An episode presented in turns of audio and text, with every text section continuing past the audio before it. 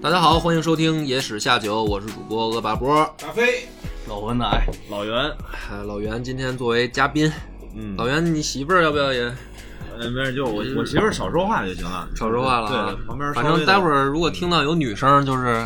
老袁媳妇儿啊。老袁媳妇儿还挺腼腆，就不打招呼了。咱们这一期应该算是呃年前的最后一期了，就是估计听的时候就已经到到新年了，估计是周一可能放出来。我们现在是嗯那我们周就尬一会儿。周六的晚周上，一没到呢，周一三十一号，哎，那就哎，那就正好应该是巧了，最听后着一咱天们这节目跨年，哎，正好应该是这个节奏，反正我呀是一直没有这个概念，说咱们要卡什么时候。反正野史下酒这个台呢，自成开以来、就是嗯就基没有时间看。 对，就是错过了大小各种节日蹭热点的机会。嗯，那今天呢挺好，就是赶到最后最后的这个二零一八的尾巴上，嗯就是今天反正聊的呢也是最重要的一件事儿啊，就是是个好消息，对于我们来说，就是白梦姐啊终于上线了。就是你听到这期节目的时候，就可以去公众号里面下单了。公众号的名字叫“柳南故事”，啊，柳树的柳，南方的南，嗯，这个下单呢，算是我们今年给自己交的一个野史下酒的成绩单吧。因为我本来没想的那么快，就是我想着千枚饮怎么着还得不卖个五年八年的哈，但是没想到这个 我们这么快自己就更新换代了，所以这个区别在哪儿呢？主要是两个事儿，嗯，第一个是度数，就是千杯饮的度数呢是四十二度，这回百梦姐呢直接来到了五十二的这个新高度上啊。你这起这名字的时候，你有没有什么寓意在里边？我本来想着千杯饮呢就是千杯不醉，就是度数低呗。就是 对千倍不我醉感觉四十二度应该还能喝个挺喝一会儿对。这个五十二度呢，就是一百杯，您就可以梦梦里见了，百梦姐嘛。嗯但是呢，嗯睡醒之后怎么办呢？睡醒之后呢，因为你看你跟我自己，咱们俩做了两次测测试了。后来呢，这个百梦姐的样品来了以后，我自己又跟这个月仙自己测试了一回。哦自己上夜间的了。自己她当时呢给我寄了两个这个样品来，就是最后做最终决定，给我寄了两个这个试试管瓶，你知道吗？不是像你想象的那个，哦你这夜店疯啊就是给两根管儿，直接给我从那个调酒师那个实验室里就给我拿出来了， 寄到这儿，一个五十度的，一个五十二度的，然后呢，我点了一个这个蒜泥肘子，啊，我就跟月仙我就自己测试，测试完了以后呢，我还怕我自己的这个感觉不准，嗯，我看旁边有一老哥，弄一二锅头在那儿自斟自饮，吃的很逍遥。啊我就过去，我说哥，那个喝酒啊？他说怎么着，兄弟？我说我卖酒的，你这话茬儿像胡同那头梁二哥、二爷 呀，像。 真的就是就是这么说的。他说怎么着，兄弟？我说就是我卖酒的，我这个要推一新产品，我看您这儿喝酒，您帮我尝一口。他说拿过来，然后老哥咣咣两口，把肘子吃干净了，啊，没有，老哥本来老哥本来可能想装一逼，说你这是四川酒吧？哦啊哦，喝出来了，没有，我说是河南的。 老哥有点尴尬，老哥心想说：“啊操，长长篇了。”我说哪个好喝呀、他说这个，我知道哪瓶装的是哪个。我一看他说的也是五十二度，所以最后呢就确定五十二度。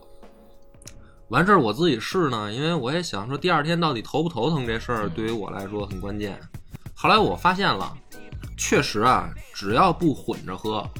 就是我一般也是习惯喝完白的，我再周周一听啤的什么的嘛。败火吗？啊，那个第二天就会头疼，会。但是如果就是只喝这个白酒，嗯然后你哪怕配点饮料，什么白水这些，第二天就是我喝多少，第二天都不头疼。所以呢，喝的时候大家也记着，就是别混着喝。我原来老觉得瞎扯淡，是哪个喝不第二天都头疼吗？后来这事儿让我试出来了，就是确实是混着喝跟单喝第二天是有区别的。你你没问问那个帮着你试酒的老哥，第二天喝的怎么样？那这二锅头混着咱们这怕他让我产品结 账，啊然后赶紧尝完了我就颠了，我不是回你桌要在了老。哥身上试，那就失败。老哥能晕吗？对，老哥说早再上就开瓶儿，老哥说再拿一瓶来，嗯，这个是第一个，度数不一样了。第二个呢，就得说咱们这个这回的瓶子啊，这我之前跟帆儿也磨磨叨叨了有一段时间了。这瓶子呢，咱们今天就可以大揭底。实际上呢，我原来啊对这个事儿啊，我想的它是一个快消品。嗯，就是我觉得呢，这东西嗯这就是喝酒嘛，你说谁会留一二锅头的瓶儿在家里说当个摆件儿啊或者什么的？肯定不会嘛，就玻璃瓶儿喝完就扔了嘛。紧搭着放个油盐酱醋什么哎的。，对呀、所以我当时呢做这个千杯饮的时候啊，我就是本着这么一个概念，就是想着喝完了罐儿就扔了。然后呢，但是我又不喜欢说真拿玻璃瓶装，就是我觉得那样呢太没有逼格。咱们要弄个酒，明儿还得感觉啊好歹也是讲历史的，对是吧有你点弄一个玻璃瓶子，不像那么回事儿。文艺范儿嘛，追求这范儿。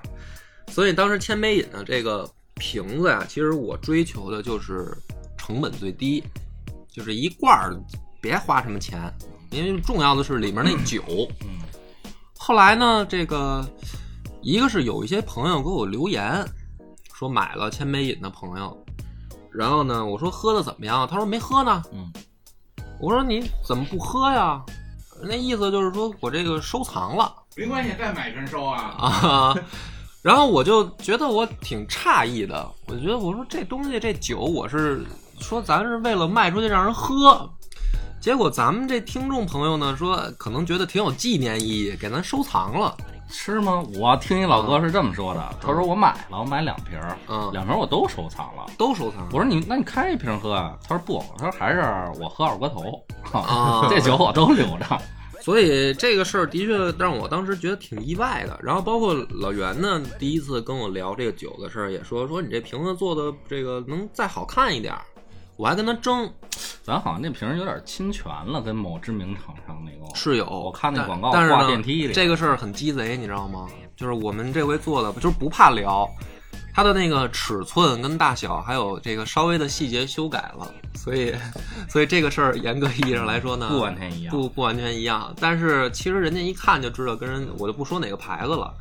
所以这也是综合起来，就是导致我说再出百梦姐的一个底层原因。所以呢，这回百梦姐我们这瓶子就是请的专业的设计师设计的整个的瓶身，呃，从它的选材到它的上面的纹路啊，都有一个怎么说呢讲究。还有呢，就是整整体这回重新开模，然后重新生产，所以成本也一下就上来了。但是呢，我还是没有把它做到，就是想说真正成艺术品的那种状态啊。就是这瓶子虽然很好看，也可以你拿来收藏，而且这个百梦姐这回我现在没法量产，就是我说直接两万瓶、三万瓶我就生产出来，呃，呃我也没那么有钱，我也怕卖不出去。我想这个卖多少，这个生产多少卖多少。所以呢，百百梦姐这个东西现在是目前来看啊，限量的。本来我想做千杯饮是说量产，就是你喝多少都一直有嘛你。架不住人老喝二锅头，你说对呀、呀、这个玩意儿家里囤一杯这个，因为我关对键你价格上去。确实跟二锅头差距很大，你知道吧？但是其实咱这事儿就说的，说的呢就是王婆卖瓜卖瓜了嘛，因为这个后来我又仔细去跟酒厂了解，就是所谓的勾兑啊，其实是两个概念。就是你拿工业酒精跟里面勾兑，跟你说拿高度酒为了降度数加点水去兑啊，这是两回事儿。所以咱们这个千杯饮呢，实际上是为了降度数，是加水了，这个必须要承认啊。但是呢，所有的这个原浆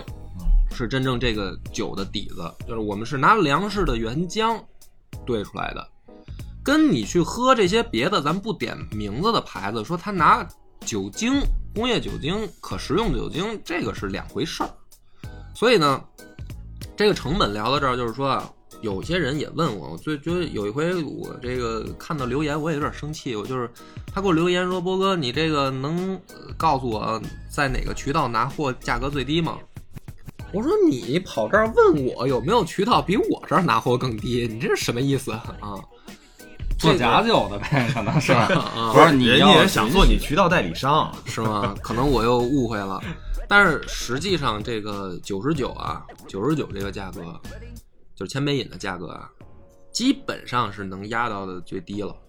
啊，这个利润本身就很薄，那我也不怕说这一瓶酒卖出去我挣不到十块钱，酒厂拿大头肯定是吧？虽然牌子是咱的，啊，打的也是咱的这个等于野史下酒的招牌，但是陶瓷厂这个先这是一笔成本，包装这是一笔成本，酒厂的酒水这是一笔成本，嗯再加上后来再加上首批菜了一批，呃，赔货啊什么这些。然后呢，这里面啊，我们拿到的这个利润本身就已经很低了，所以做这个是定九十九，本身就不是说是为了说我挣一笔钱什么的。那么这回呢，我可能我作为这个卖酒，我可能跟其他人的区别就是这个千千杯饮这事儿我就聊清楚了，百梦节我一样可以聊这个成本，就是别人都一般藏着掖着，因为你知道这个烟酒啊，在咱们国家这个利润啊，怎么说呢？低的一瓶酒能到百分之五十。你比如说你到外面吧，你甭管喝什么，是是啤酒还是白酒还是洋酒，洋酒更利润更高。就是往低了说，你买一瓶，你哪怕比如说二十块钱买一瓶，这里面它成本不到十块钱，肯定那剩下的百分之五十利润，高的就更恐怖了。我后来了解到，有高到百分之八十、九十都是利润的。就说白了，成本是百分之十，还甚至不到。这个成本是说酒水包装加上罐子，整个的成本可能是百分之十。所以呢，我觉得我这个老这么做下去，可能会打破这个行业的这个规则啊哈。这个百梦姐呢，我算一笔账吧。这个咱们现在定价呢是一百九十九，这是原价啊。。你听完好多人夸关了 听到这儿一听一百妈九十的，九，从千杯饮到百梦姐，嗯价格上去了。嗯，行，你所以这这么一说，影影响这期节目完播率了。 凡哥你怎么老跟弄得跟敌台的派过来的似的？你是不是背着我又参加了你就得别的台先了立起来这个 flag，啊是你是嗯知道吗？才能说明白这事儿。对，所以咱们今天先把这个成本讲清楚啊。你看一百九十九呢，咱们倒着说啊，这个年前呢，就是年前能到货的，嗯比如说凡哥，你现在要订嗯，啊，我就上你这儿拿来就完了。你到我这儿都没有啊，哦都在厂家呢。现在、哦，这年前你能收到的，就是你现在也去咱们公众号下单啊，嗯肯定能收到的，这个量只有两百瓶儿，嗯就是生产不出来，限量款，因为越到年底，嗯，这个陶瓷厂那边儿也是不是能回家了。今年赶上过年还早，过年还停工特别早，物流停的也特别早。完事儿呢，他还嫌咱订单量小，那可不嘛。他说200你要是两万瓶儿，我给你加班加点儿干上来。说您这三位数，我还给你加班儿，我还给你不不爱弄。不是，那你跟他说是啊，就因为想不用加班就干了。 人家啊就人家不想接，压根儿就我们好说歹说嘛，两百瓶儿这是年前肯定能赶出来，并且是什么呢？就是到郑州把酒包装什么都弄好，再寄到你手里的。这年前我只能保证两百瓶儿。嗯，这个价格呢，这年前这两百瓶儿呢是一百八十九一瓶儿，就是比咱们的这个今后要正常销的呢便宜十块钱，嗯这是第第一个优惠。因为我是想让它抓紧出现嗯在年夜饭的餐桌上，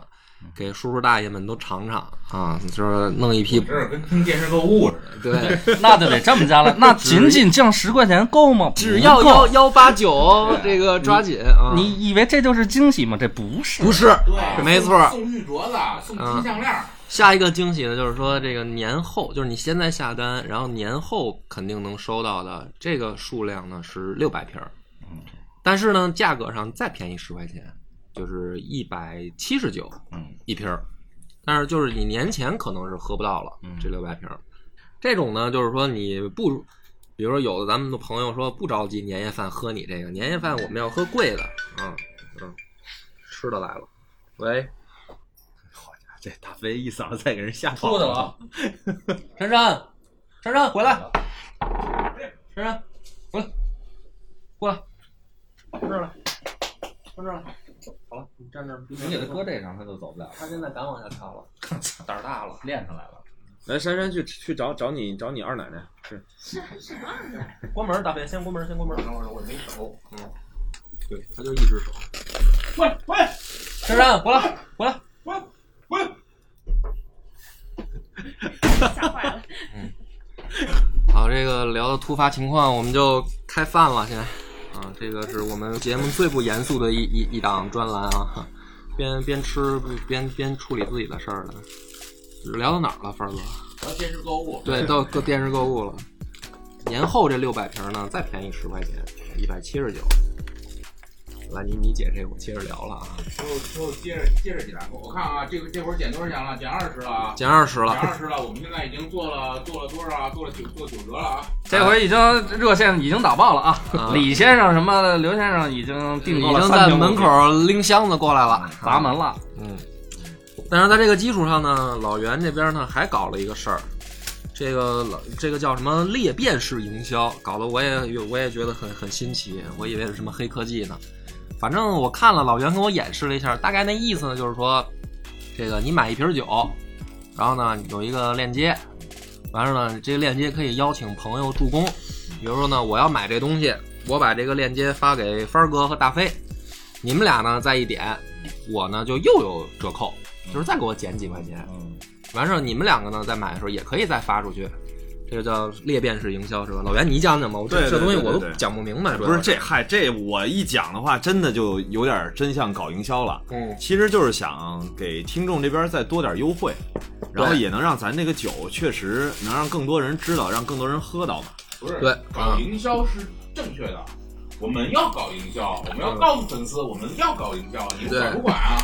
对 吧？对，就是这一个呢是说你买酒的时候呢，就是有有有优惠。第二个，对于我们来说呢，做这个优惠是为了让更多的人知道有这么个东西，所以这个我觉得是可以接受的一个范围啊。就是我我我有的时候我会在想，说我是不是变成了一个这个唯利是图的商人？后来我发现变成商人原来是一件很快乐的事儿的时候，就你这点力哎啊，还啊犯不上叫唯利是图啊。啊还还不到算税点 嘛，到交税 点的还时候还不行。这个是咱们的这个优惠，完事儿呢，我反推成本啊。这个酒水，我跟厂家那边儿是磨破了嘴皮子，人家说呢，这五十二度啊是给你们给你们动了我们的这个压箱底儿的货了。他们现在酒厂为了说这个多销啊，本身这个厂子的名气没有那么大的时候呢，他也在自己想打自己厂子的口碑，嗯，所以呢，他们特逗，他们挣了钱以后，他们都变成库存了。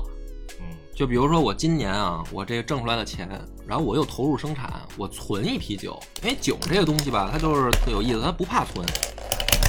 所以呢，我一看他这好家伙，一个大仓库，说后面那个山上还有几个山洞里山边，上对， 都哎真是山上。真是山上，他那酒厂旁边就是山。他说这几边山上这几个山山洞都让我们拿酒给填满了，啊哦，操然后都变库存了，因为这东西反正是大酒缸，咱们啊去看的时候也都看着了。对这都是军事重要目标，都知道中国人有这特色，先把他妈库存炸了，让你啊，打。咱们这个边边吃边聊，来来来，下筷子吧。大飞，你坐那儿这回你就知道这个你没看我站起来有了？多不利于行动了 吗？你你要不然你坐我，你坐你坐这儿。啊，嫂子也吃啊，别客气，我们这不会照顾人的啊，你还得抓紧，要不就对，你不抓紧就没了。没了。嗯，这孙子又点锅包肉了。对啊，这个我筷子呢，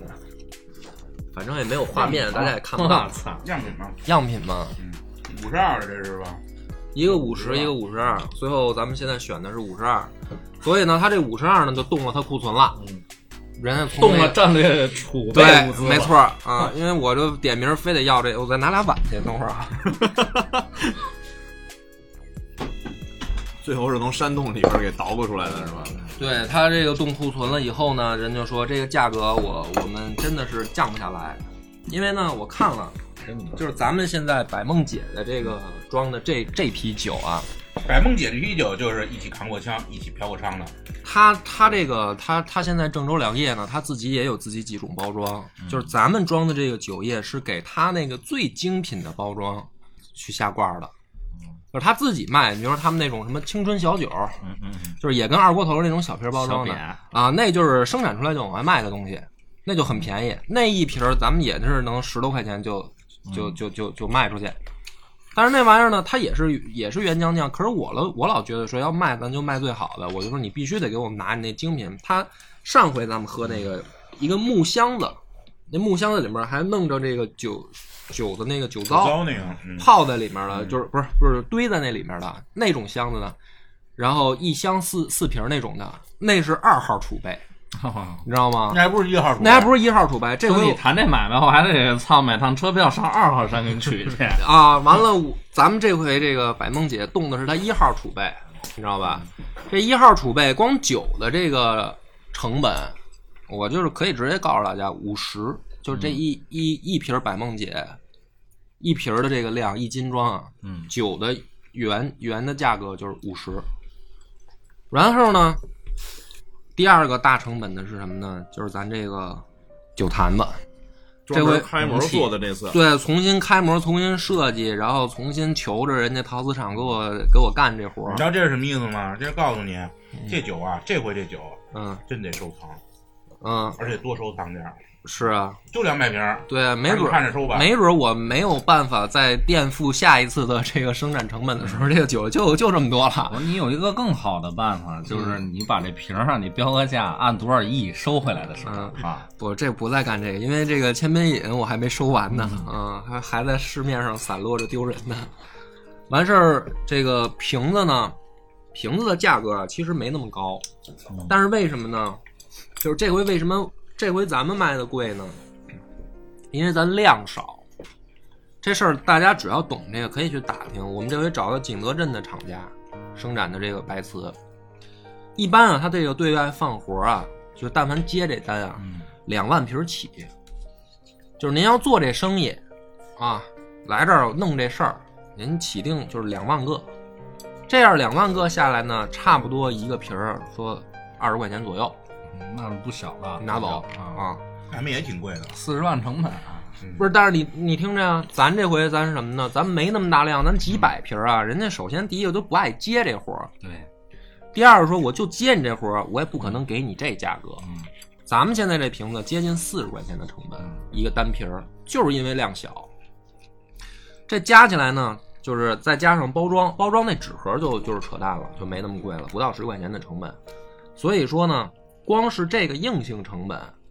就是酒瓶儿加上盒儿，一百块，这就一百块了。 这一百块里面呢，还没加运输，因为这个景德镇这个陶瓷厂跟咱这个酒酒厂它不是在一个地儿，这来回的运输，还有那个包装盒的那个地儿啊、然后呢，税钱，咱这是生意了啊，我不是以个人名义，我这是只拿着公司牌照去做这个事儿，这玩意儿咱还得上税。完事儿呢，我还得想着说，今后咱们给别要是有别的渠道，我现在欢迎这个代理商啊，说想代理我这个白梦姐呢，可以啊，虽然量有点少哈、代理二十瓶儿也算代理啊，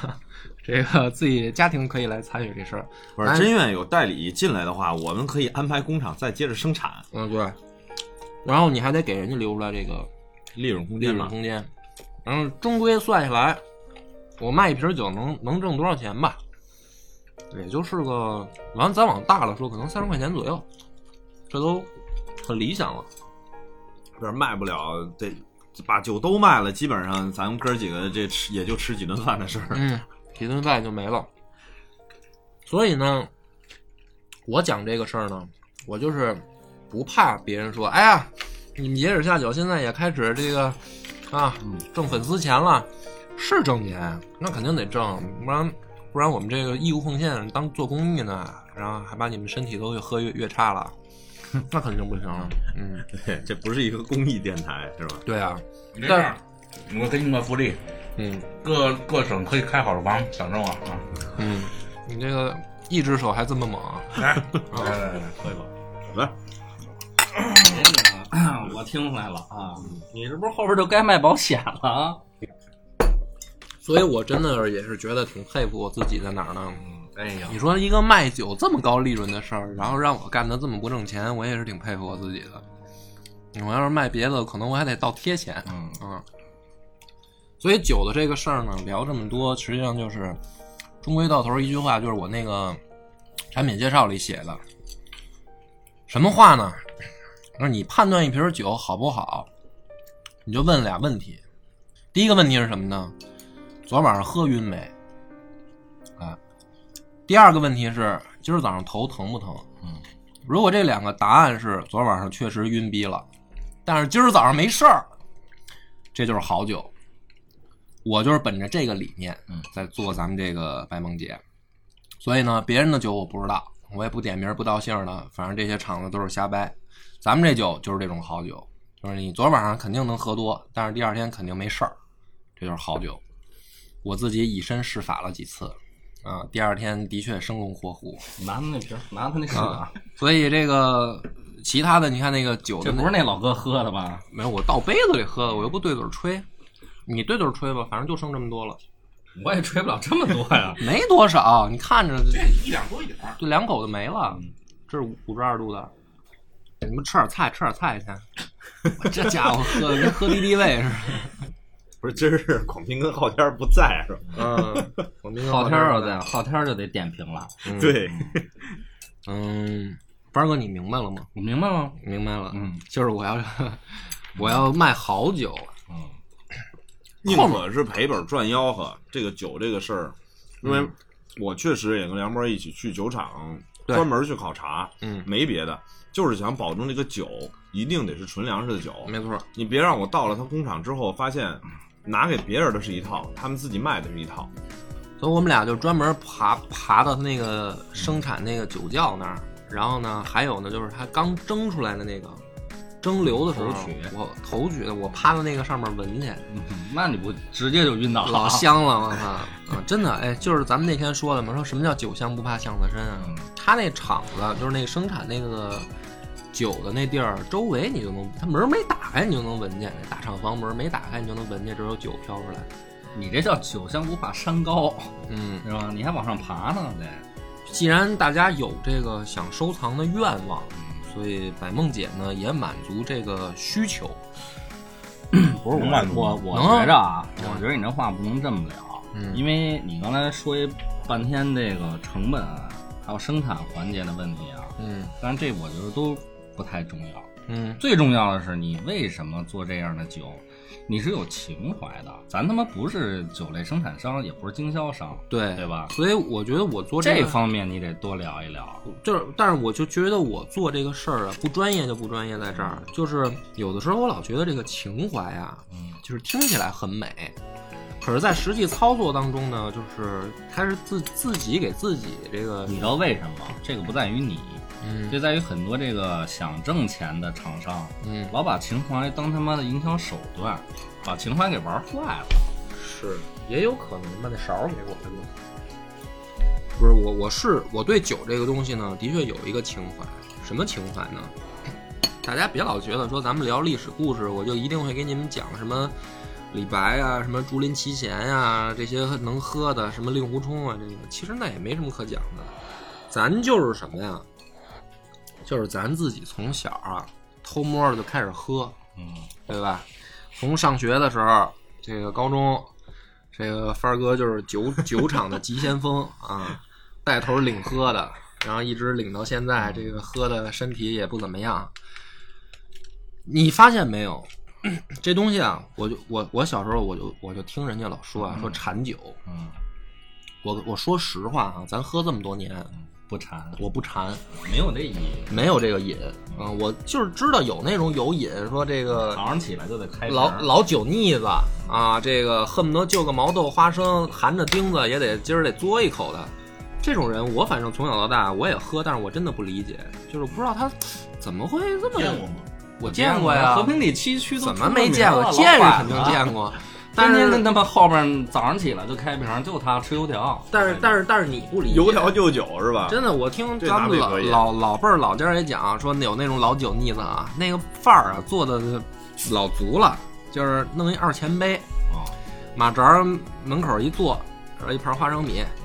喝之前人得念叨，操，今儿不过了，然后一颗花生，然后滋老儿。哥姓孔是吧？啊， 对，今儿不过了，我他妈就喝他妈的了，就就这种。然后哎我确实是这样。有这样的呀，但是我就特纳闷儿，就是我喝我喝酒，我从来不觉得酒好喝，你发现没有？不是，我知道酒喝酒喝完了以后那个状态啊，还得分时候。现在觉得好喝吗？现在喝了咱们的酒，我当然这个就有点王婆卖瓜，我觉得好喝。快点 下了吧，我操你妈，真鸡巴烦人！他他老给我这个破包袱，你说这个捧我这哏 是的，我这是给你抖你包还是袱好呢。好好吃吧你。不是，我就说原来啊，我就不觉得酒好喝，你知道为什么吗，范儿哥？就是咱他妈逼喝的那都是勾兑出来的，它是好喝不了。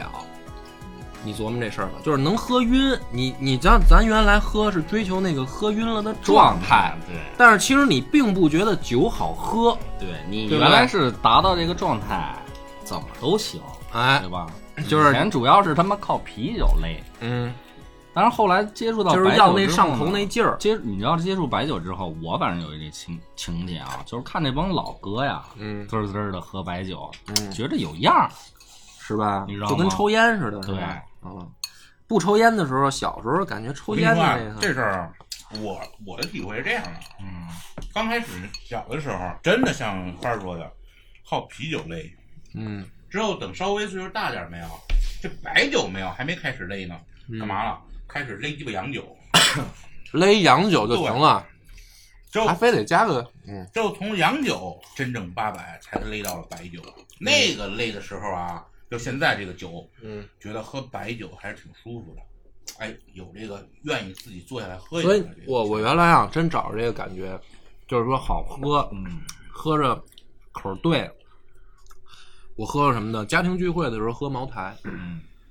这种酒可以，我真是能找着这种感觉，就是喝了以后，嗯，有点劲儿。完事儿，这个柔，热哎，喝下了以后，哎呦，这个酒那种香味儿，你知道嗯吧？有它酒还不是说像咱什么喝饮料，说喝茶你嗯在嘴里，它是你咽了以后，那劲儿再反上来，哎呦操，有意思香。但是操，一瓶茅台多少钱？二十，嗯，是吧？就就是这问题， 说白了就是这问题。所以我这回做酒呢，实际上第一回做千杯饮的时候，也是去了那个酒厂啊，这心里面有这么一个念想打动我，就是觉得说这事儿其实是可以实现的，就是花一个大家还能承受得起的范围的钱，找到说为什么咱们这帮祖先们吃不上饭的时候都想念口酒，是吧？这劲儿到底是怎么来的？你现在你去喝那些门口便利店的，你找不着这感觉。咱这么说吧，小时候喝酒是为了速晕，嗯速晕之后呢，干那些不敢干的事儿。或者说是让让别人干自己。对，嗯，你都是这么想的，我知道。这你那直接就晕了，你那不比我还狠。但关键现在呢是喝酒的这个这个过程，体会嗯，体会什么呢？体会这人情冷暖。而且你发现没有，就是这事儿，我有一个潜在的感觉啊。你发现这个装逼的时候啊，现在的人啊，都喜欢好喝个什么洋酒、红酒，觉得这事儿拿范儿，是吧？你说跟个小姑娘烛光晚餐的时候，啊是不是得弄点红酒捂着她？夜店咱得洋的，不知道从什么时候开始，就觉得好像这种喝白酒啊都是老炮儿，就是觉得特别没没法装，就是都好像是酒腻子啊，然后老酒腻子才喝白的呢，要么就是什么呢？就是那种中年油腻男，是吧？大腹翩翩的这种什么官员什么的，那人才说咱桌上哎，今儿开一瓶什么上上等的白酒那，你喝不喝？不是？但是就是说这个调性，你知道不符啊？就是我不是那样的人，我我发现这个白酒好像去跟那样就是好白酒跟那样的人划等号了。你比如说帆儿哥，你现在要烛光晚餐，你说咱喝一白酒嘛，你肯定不这么想，对吧？或者说去夜店，说咱今儿上一白的，你觉得这不对劲儿。但是为什么会这样？就是因为什么呢？就是因为咱这白酒现在做的这些整体的，包括从品牌的感觉，从营销的那个对象，就其实没有给年轻人做的。其实啊，不是，你等会儿啊啊，你操这说的就他妈有点儿他妈脸皮厚了。哎对，没错有一个没错有一个有一个什么什么叉小白的那个啊好喝吗？问题是，关键不是你说那洋酒到白酒这区别，嗯咱那时候呢是他妈年轻，意气风发，嗯得沾这个新鲜的事物，站在浪尖儿上。嗯，你现在咱得承认，咱也你妈的成中年人了，呃，你是啊你比我大，我知 道。慢慢的呢就不能起那个范儿了。所以这哦白酒就得上来了。你的意思是，就算咱们干了这个事儿，咱们只不过变成了中年油腻男，并没有扭转这个形象，是吧？不啊，但哦是酒是怎么喝？你喝二锅头，你有这感觉吗？你喝下去，如果二锅就是咱们不不评价这个二哪个酒厂的二锅头，但是你说二锅头它关键就是不好喝呀，就关键是它吧不往上反。就是说你白到了，饭局上你也看见，就自打工作之后，大家得聊酒吧，你不能光喝，嗯得想想，哎，去外地出差这酒什么嗯哪儿产的嗯啊？八大厂、八大系列啊，嗯，你得能聊出点东西来。哎你能聊出来，你起码你都得尝过吧？哎哎，你社会变，环境变了，你慢慢的你也就变了。其嗯实根本变的是自己，岁数大了，得承认这点。喝，对，这哎我这两这年我也观察，我们办公室有一小哥啊，嗯就晚上没事儿吃完饭拿一小杯子，自己嘚嘚嘚，每天一杯滋儿喽啊。一口，他不是为了喝多，嗯，你说他干嘛呢？那他喝的什么哪个牌子呀？不知道啊，都倒完了，把呃下瓶儿次藏着下呢。次下次给他弄一瓶咱们的让他尝尝，哎，不是，人家是来者不拒，咱就说这喝白酒这感觉嗯不一样。是，你没见过是有喝红酒也能喝出这种感觉来的，嗯，但是你说喝白酒这种感觉啊，我觉得更多的在于什么呀？在于嗯你自己本身啊，你自己本身成长了，是，所以呢，这个事儿呢，聊到这儿呢，这个范儿起起高了，这个我我我往回拽一下啊，就是我怕为了嗯满足不了咱们听众里面有一些小姑娘和年轻人这个不追求这个范儿的呢，其实我们这回还同时卖一款水果酒，也是水 果原我浆，刚才已经说了，小姑娘找我啊，对不对？对啊，就是这个这个呢是别人的牌子，不是咱们野史下酒出的，但是呢，我同时也挂出来卖一卖。这个主要呢也是为了让大家过年前，你要真不想喝白酒的呀，还有别的选择，有一款水果酒，包装也挺好看的，我那天还想买呢。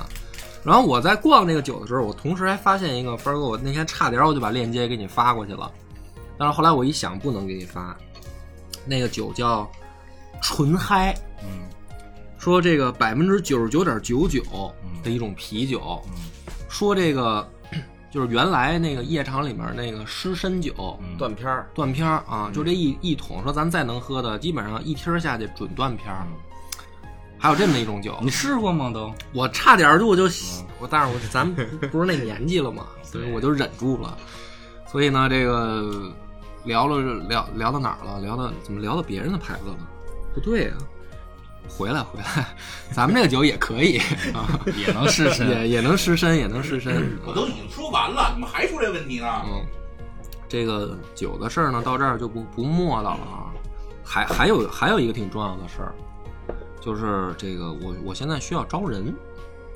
哎，这个有两两类人现在是急需的，一类一一个呢是这个，他应该算什么呢？算有有声读物的编剧的这么一个角色，编导，编导，广哎，播剧编导，嗯很像这个角色，嗯，因为呢，我们现在有一有一部分这个能接到的工作是把一些东西啊改编成有声的稿子。这个东西我能写，但是呢，嗯，说白了，你们要是不想再听野史下酒了呢，我就干这事儿去了啊。你们要是还想听呢，这事儿我就干不了。所以呢，我能接着这样活儿呢，我需要有人能写这样的东西。呃，可以联系我们，就公众号上吧，就给我留个言啊，最好能发个照片儿啊，女士优先，嗯，呃，男的不见，二十岁以下优先，呃，北京户口优先，这个嗯、长得双眼皮儿优先，身高一米六以上优先。嗯长头发有你些这哎你这个不一样的。啊，好，就是你要是都不符合也没关系，只要你能写就行啊，就可以来留言。呃，这是一个事儿，还有一个是招这个，其实是想招一个，是老袁那边也需要是吧？是一个对相当于对外联络这么一个，因为现在事儿也越来越多了，嗯因为我这儿现在除了跟梁波这边儿咱们弄这个电台这个事情啊，嗯其他的其实很多人对电台，哎，你看咱们俩刚才出去去买啤酒的时候，嗯那店里头，嗯，在听一个敌台的节目。哎，也别也不叫嗯当然低我说谷哎我说我天天来你这儿买买烟，你他妈听别的台 的，气死我了！哎不是，重点不要放在这个事是嗯情上，是是，重点是要放在现在越来越多的人自己在干活的时候，他不想占着自己的手和脑子，嗯，那对啊唯一的选择就是听电台。没错，电台这种声音的方式，逐渐逐渐又重新回归到大家的日常生活里，嗯这也是给我带来了一个新的想法，嗯，就是在整个音频这个行业里头，一定会真正形成所谓的行业，就是大家一定会有一些老百姓真实的需求，大家需要听的一些需求，没错，这些需求会越来越大，而且这个需求能够带来很多的商业价值。嗯当然，我跟这个梁波认识这么长时间啊，我很清楚，梁波不是个做生意的人，对，嗯，就从卖酒这一个事儿就能知道，能把一个利润率这么高的行业，然后嗯不是卖成交这税样，，你是退税，人家得给你。我可能除了干这个就，嗯，干别的都都赔，所以这个需要这么一个人啊，就是回到这个咱们这算也算是招聘啊，真是招聘，嗯、就是能对外联络能力比较强的，但是呢门槛儿要求没那么高，你可以是刚毕业，没有任何的工作经验，但是你只要确定一点，就是你好跟人打交道。那就得拿着酒到处耍去。不不不是为了卖酒，是联络咱们这个播客行业里面的这些这个从业人员的这么一个事儿，因为咱们想做这个现在叫播客公社嘛，嗯，那但是我呢干不了这活儿，我就好跟家看看书，这个写写东西。你让我你还是踏踏实实做你的创作对。你我在创作这条路上是天才，嗯，在做生意这条路上，我可能就对别人特别愿意跟你合作。是，嗯，所以需要这么个伙计啊，这个能帮我们做这样的事儿。完事儿呢，这是第二个啊，这前面说俩了，一个是写手，一个是对外的这个沟通联络沟员通联络员，还有第三个我们我们这个就不是全职了，也不能叫全职吧，就是可以兼职来干。就是我其实现在原来想想过说我想收点徒弟什么的，原来老觉得有点拖大，就是啊你凭什么收徒是吧？现在我想呢，就是说，呃，试着来吧，就是只要不怕拜错师门的啊，这个就可以来来来入我野史下酒的门。完了呢，我去，只要有这个愿望，就是你觉得你也想做播客，嗯、有这个冲动的，但是呢又不知道怎么做啊，不知道怎么做节目，不知道怎么用什么设备，不知道怎么剪辑，不知道该怎么发布才能这个收听量高的什么这些，但是呢你有这个愿望的人，也可以来联系我。然后呢，我们会在公社里面扶植一批小的这个小播客，就你可以零基础，你之前没做过，嗯，提供场地，提供这个设备，提供指导，包括我自己也可以提供给你做捧哏。目的是什么呢？目的就是说我始终相信啊，因为咱们咱们台做到现在，嗯，也有也有算个年头了吧，因为播客这个这个事儿出来也没没几年。其实我发现做的人啊越来越少了，同时期的一些老台的，后来有的人不知道怎么回事就不做了，而新做的一些人呢，其实你一听没了啊，上班去了呗，那就是不是，他就是有的新的台了，你一听啊，你打耳朵一上耳朵，你就知道很多咱们原来在犯的毛病，他还在犯。但是呢，这东西靠悟性、靠自己调整啊，有的时候有点慢。有些人呢，反而标榜这个，说我这么做我接地气啊，嗯，我这么做我原汁原味儿啊，我有我有自己的这个特色啊。但实际上这是错的，就是有一些硬伤的东西，该能避免还是要避免的。所以呢，如这果个其实啊，往高了说，其实就是科班的作用，嗯各行各业都一样。嗯入行需要门槛儿，哎呦入行需要有师傅带。最好有一个师傅能够这个指导着带一带。那么我呢就托大一回，就因为我希望这个行业，或者说让它先变成一个行业，然后这个行业越来越好，所以呢，我愿意出来分享我的经验。嗯、那那那就看有没有人想入这个门儿嘛。干得好的话呢，可以全职。你就说，有的人真的觉得自己的能在这行扎根儿了，也像咱们啊台嗯那不能住我这儿，我还得有自己正常的个人感情生活呢。这个哦不能都占满啊。啊，你这下一生意可能就是青年旅馆了。啊对，当然我刚才说那些条件是吧？就是万一要是合适的话，可以介绍给帆儿哥嘛。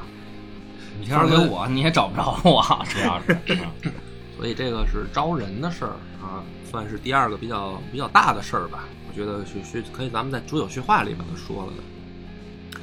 后面呢，其实就是是提前祝大家过个好年啊，先过个好的元旦吧过个。好听到节目的时候，差不多这节也是要么过的当中，要不然刚过完。对，也是希望二零一九年能大家有一个好的开始吧。嗯，这个野史下酒啊，在在这里代表这个啊，别代表了，反正大家都在嘛，就是希望大家新的一年身体健康，万事如意，嗯，然后喝美，嗯，多喝。反正你不说两句吉祥话啊，就是二零一九年是道坎儿，你知道吧？操，你还是别说了， 让你家说吉祥话，他妈来上上来一道坎儿，你听着呀，嗯坎儿每年都有，你不觉着每年在年初的时候大家都在祈福吗？这些软件非常火爆，告诉我今年怎么样。但年底的时候，你再一看，狗屁毛一个愿望也没有达成嗯，啊！二零一九年大家实际一点儿就行了，对，对，稳步前进。嗯，反正行能喝着好酒，嗯 对，对能听着好节目，完事儿，我们明年可能还会有一些新的这个企划或者说动作啊、因为我现在呢 前企划，你去台湾了？最近不是前两天我又蹦出来一念头，什么念头？因为这个东西现在还没开始落地啊，嗯有兴趣的可以来联络我。我想呢，带着大家去走一走这个故事当中的场所。你比如说，咱们讲这个什么 打仗，嗯，然后说这个呃，在哪儿哪儿哪儿发生大战了，这个两军隔河下阵啊，然后这东西呢都是书本上，我也是书上看来的。其实我也没去那些古战场呢见过，包括呢，你比如说咱们讲啊安土桃山，说讲日本人这点儿偷鸡摸狗的事儿，完事儿我也说实话没去过日本。所以呢，我明年呢，我有这个想法，就是说我本来首先自己打算去，嗯，就是有时间的话，我去这些我在书上看到的地儿，呃，我自己拿腿我走一遍，然后呢，我就打听了一下旅行社，然后我发现现在普遍呢，旅行社呢有这么个活动，就是那个只要你能成团儿，嗯然后整个这个团呢给你打个折嗯，你比如说我个人去吧，嗯，一亿，呃，一亿两千万，嗯然后呢，这个比如说凑十个，嗯比如我带上帆儿哥、大飞，然后张三、李四、广斌、什么晨晨，我们一块儿去，可能两千这事儿就搞定了嗯嗯，啊。这折打的太狠了。 嗯，嗯然后所以呢，我这个是现在有一个粗糙的想法，就是我会我会想想我要先去哪儿，然后呢，如果有想跟我一块儿去的，咱看看是不是可以成个团儿，就是可能后面咱就别办见面会了。你要真日本啊，嗯就比如说，咱就这么，因为日本咱从从小就说这事儿，歌舞伎厅嗯、啊，嗯这是你愿意去的地方，现在不在那儿了，是吧？嗯，就赶上个 好季季节吧，好季赶节。上樱花泛滥的 季节哟，这么浪漫的啊，就四月吧， 啊！好吗？呃，就是咱们做个先展泛滥这这别个泛滥。先这个这个这个预告，嗯好吧，不定，预不定，不定对，啊没法定，因为先这个因这个为这不是正事儿，对我觉因得为四就月是开玩始儿。嘛，嗯然后如果有感兴趣的呢，我们会会，因为我会让你实现的。我告诉你为什么，我的逻辑是这样的，因为我抽了一张机票，嗯妈的是到日本的，嗯几月的呀？随意随意啊。啊，火了， 那甭组团了，咱俩去呗。啊 你再抽一亿两千万就班儿直接一人掏了是吧？行，这个这一期录录多久了，大飞？那就这个吃好喝好吧，啊，我就不不扯淡了啊！感谢您的收听，下下回也是下回煮酒叙话再见，拜拜。